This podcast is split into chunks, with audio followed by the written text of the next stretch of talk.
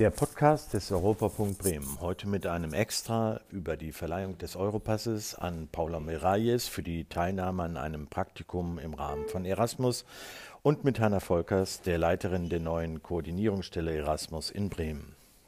Schönen guten Tag. Ich sitze hier heute zusammen mit zwei jungen Damen, und zwar Paula Miralles und Hanna Volkers. Mein Name ist Horst Seele Liebetanz vom Europapunkt Bremen und ich freue mich, wir haben eine ganz spontane äh, Idee, ein Gespräch zu führen über das, was äh, Paula Mireilles eben gerade hier in der bremischen Bürgerschaft erlebt hat, nämlich sie wurde, äh, ihr wurde der Europass übergeben. Was das ist und aus welchem Grund, das werden wir gleich hören. Äh, Hanna Volkers ist meine Kollegin in der Europaabteilung und diejenige, die die Erasmus-Koordinierungsstelle für das Land Bremen gerade aufbaut und von daher passt das alles thematisch sehr zusammen. Wie genau, das sehen wir jetzt. Paula, vielen Dank, dass du äh, gleich ganz spontan gesagt hast, gerne mache ich mit. Was ist der Europass und wofür hast du den gekriegt heute?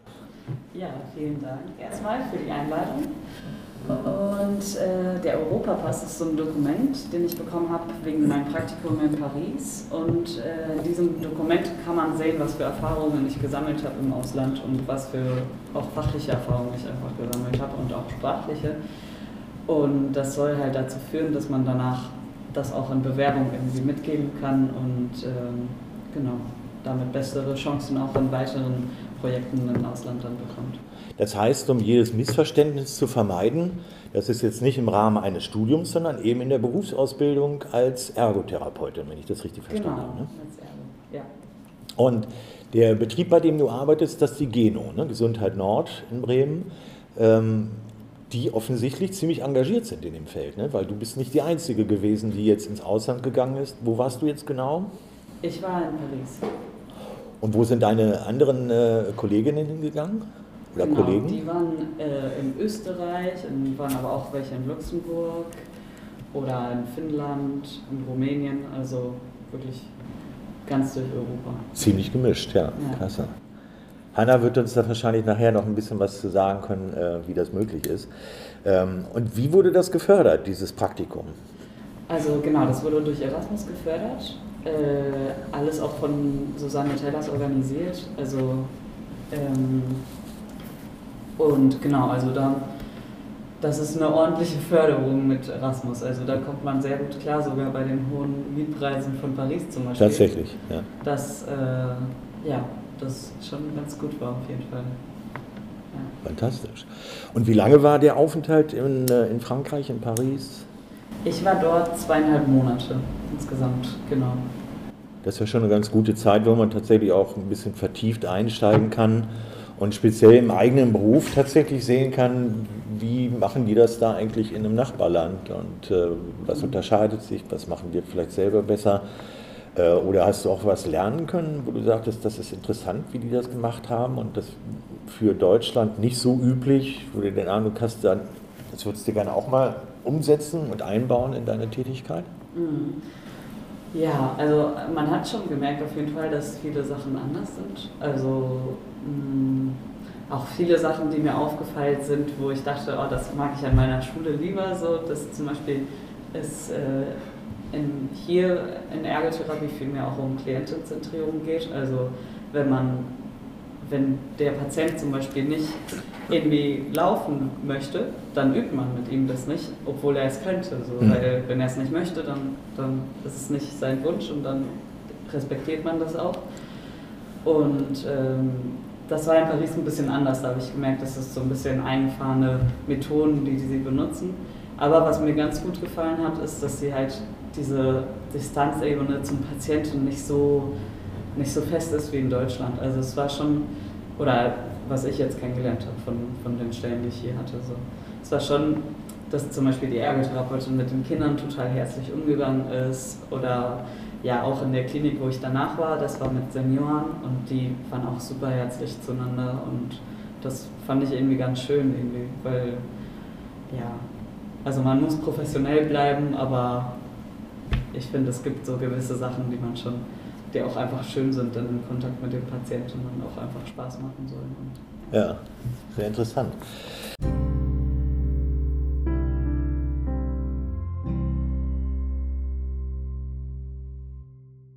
Ich finde das klasse, das zu hören, weil ich finde, das sind die Erfahrungen, die ähm, mir nochmal zeigen, wie gut es ist, dass das Erasmus-Programm eben nicht nur für Studierende ist, sondern ähm, auch wenn der Schwerpunkt immer noch bei den Studierenden ist, dass es so wichtig ist, dass auch Schülerinnen und Schüler, Auszubildende, ähm, Lehrende, also das hast du ja auch gerade gesagt, auch deine ähm, Lehrerinnen und Lehrer, die ähm, haben die Möglichkeit ins Ausland zu gehen und äh, voneinander zu profitieren, zu lernen, zu, Unterschiede festzustellen, äh, macht, also finde ich total klasse, dass das funktioniert und wünsche ich mir noch viel mehr für viele Bremerinnen und Bremer. Für, für mich wäre nochmal total spannend, du hast ja gesagt, du hast vorher in der Schule schon Französisch gelernt, ähm, aber es war jetzt nicht so, dass du da hingegangen bist und schon vorher wusstest, auf Französisch sich zu unterhalten, ist für mich kein Problem. Hast du es dann dort als Problem empfunden, kann das nicht so flüssig im Französischen zu sein oder hat sich das schnell gefunden? Mhm. Ja, also ich muss schon sagen, es war am Anfang echt auch eine Herausforderung. Also gerade in der Hinsicht, dass ich ja auch, wie ich eben erzählt habe, einfach diese kleine Finger-OP hatte am zweiten Tag von meinem Aufenthalt und da wirklich halt von Arzt zu Arzt irgendwie geschoben worden bin und die mir irgendwas erzählt haben, was ich halt überhaupt nicht verstanden hatte und da wirklich auch kein Arzt Englisch gesprochen hat oder ja. Und da habe ich echt schon, also ich habe so zwei Wochen echt gebraucht, um ein bisschen reinzukommen. Ähm, und zum Beispiel in der Uni habe ich das total gemerkt, ne, dass ich da nicht irgendwie nicht so hinterherkomme in den zwei Wochen Uni, die ich hatte. Aber danach in der Arbeit an sich fand ich das total gut, weil ich hatte ja auch erst eine Stelle, wo ich mehr beobachtet habe und wo ich nicht so viel sprechen musste auch. Und danach hatte ich eine Stelle, wo ich komplett äh, selbstständig gearbeitet habe. Und das war dann total gut, weil da war ich halt dann schon total drin in der Sprache. Und, ja. Das heißt, du hast auch verschiedene Praktika gemacht. Du warst nicht zweieinhalb Monate an einem Ort, sondern du hast verschiedene Sachen ausprobieren dürfen. Genau, erst war ich in einer Stelle, wo eine Ergotherapeutin zu Kindern nach Hause und in den Schulen gefahren ist, in ganz Paris, was total toll war, weil gerade Lockdown war in Paris und dadurch konnte ich aber trotzdem ein bisschen von der Stadt sehen und auch fand ich total interessant, mal Häuser in Paris von innen zu sehen. So, und, ähm, und danach war ich in der Klinik äh, für Senioren. Spannend. Du hast es jetzt gerade schon gesagt, Paris im Lockdown, aber ja auch Paris in politisch spannenden Zeiten im letzten September, Oktober, November. Ähm, möchtest du darüber kurz ein bisschen was erzählen auch? Ja, kann ich gern machen. Also es war total, äh, man hat es auf jeden Fall sehr in der Stimmung ge gemerkt und auch die Leute, die ich da kennengelernt habe oder meine Mitbewohnerin, ähm, waren alle sehr politisch und das hat mich tatsächlich auch an Paris total gut gefallen, dass ich davor gar nicht diesen Kontakt zu Paris richtig hatte und auch eher wie so eine sehr schicke und äh, schöne Stadt irgendwie, aber hat mich nicht so super angesprochen. Und jetzt durch diesen Erasmus habe ich auch gemerkt, boah, Paris hat, ist so ein Freigeist auch und die Leute sind da, die waren zum Beispiel mit Corona total, dass die ja Lockdown gemacht haben, aber trotzdem ja, dann Demos, die halt so eskaliert sind, wie halt ich noch nie Demos gesehen habe und auch also schon eine andere Form von äh, Demonstration da irgendwie führen oder von, ja. Und es waren irgendwie mehrere Themen, die gerade irgendwie in Paris sehr, sehr heiß irgendwie besprochen worden sind.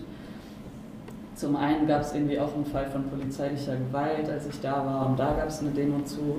Dann gab es irgendwie äh, neue Regelungen zu zu Zensur vom Staat, also zu, dass der Staat Bachelorarbeiten lesen kann und dann erst die publiziert werden dürfen. Was natürlich, ja, total, wo die Pariser dann gesagt haben, das ist äh, polizeilicher Staat schon fast und äh, ja, das geht nicht so. Und das fand ich auch echt total beeindruckend, dass trotzdem die Stadt halt dann so aktiv bleibt und so, ja, trotz Lockdown. Wir haben ja eben bei der Übergabe der, des Europasses auch deine Präsentation gesehen, ne? lauter kleine Videoclips aus deiner Zeit dort und äh, die äh, Vizepräsidentin der bremischen Bürgerschaft, Antje Grother, hat ja den Europass an dich übergeben und ich fand das eigentlich so gut, wie sie sagte, dass gar nicht nur die fachliche Information, die man da mitnimmt und das äh, durch die, sagt man, durch die Brille einer Pariser äh, Ergotherapeutin jetzt zu arbeiten, sondern all das drumherum, gerade das, also dass man tatsächlich sie sagte das von ihren eigenen Kindern auch, als sie wiederkamen, hatte sie die erst gar nicht richtig wiedererkannt, weil die so viele neue Erfahrungen gemacht haben, die man dann auch weiter für sein ganzes Leben nutzen kann. Ich finde das total spannend. Ich habe das Gefühl, Erasmus ist eine super tolle Sache. Das einzig Ungerechte finde ich, dass äh, ich so gerade aus der Gruppe rausgewachsen bin, aus, wo man sich noch bewerben kann. Und äh, äh, ich würde gerne noch mal wissen, würdest du deinen Kommilitonen empfehlen, da äh, auch selber mal mit Erasmus rauszufahren?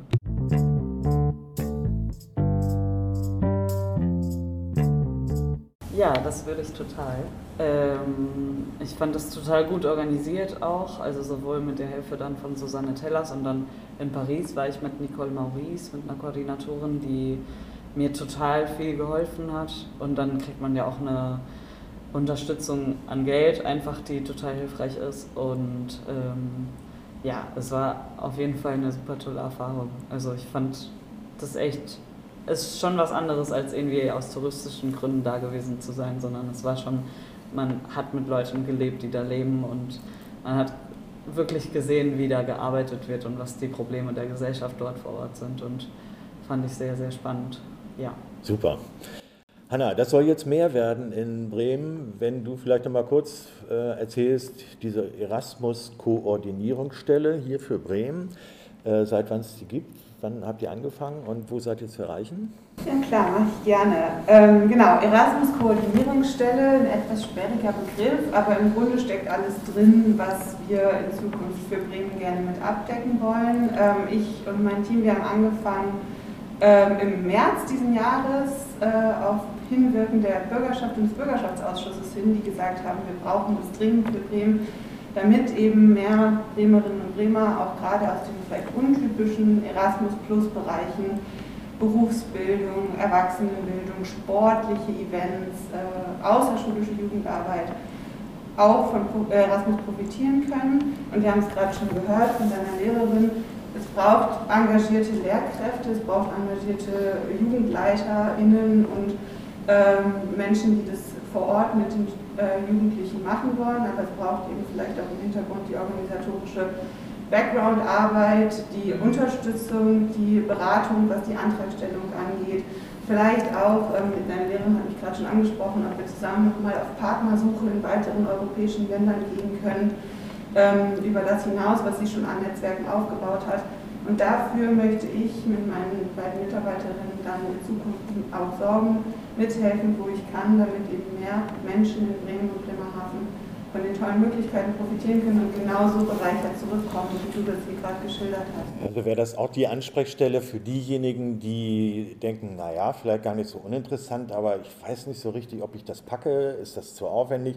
Auch all diejenigen, die einfach mal fragen wollen, sind bei dir an der richtigen Adresse. Unbedingt, genau. Von denjenigen, die äh, selbst ins Ausland gehen möchten, über die Lehrerin, den Sporttrainer, Jugendfußballmannschaft. Oder Ausbilder und der, Meister. Ne? Genau, ähm, in den Betrieben, die sagen, ach, ich würde das meinen Auszubildenden gerne ermöglichen. Genau, aber auch gerne alle, die einfach gerne ein bisschen netzwerken wollen und wissen wollen, was in Sachen Erasmus Plus in Bremen so los ist. Ich freue mich, wenn sich an mich gewendet wird. Wie kann man sich denn an dich wenden? Genau.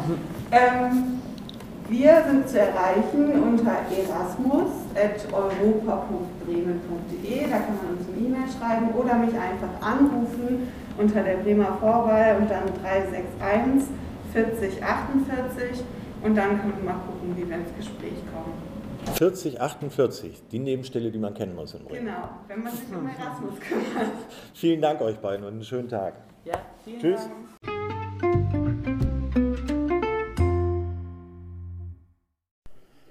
Pardon für die äh, Aufnahmequalität. Wir hatten Probleme unter Corona-Bedingungen mit dem nötigen Abstand und den laufenden äh, Luftreinigungsgeräten eine vernünftige Qualität hinzubekommen. Dennoch hoffen wir, die Aufnahme war gut. Mein Name ist Horst Liebetans vom Europapunkt Bremen.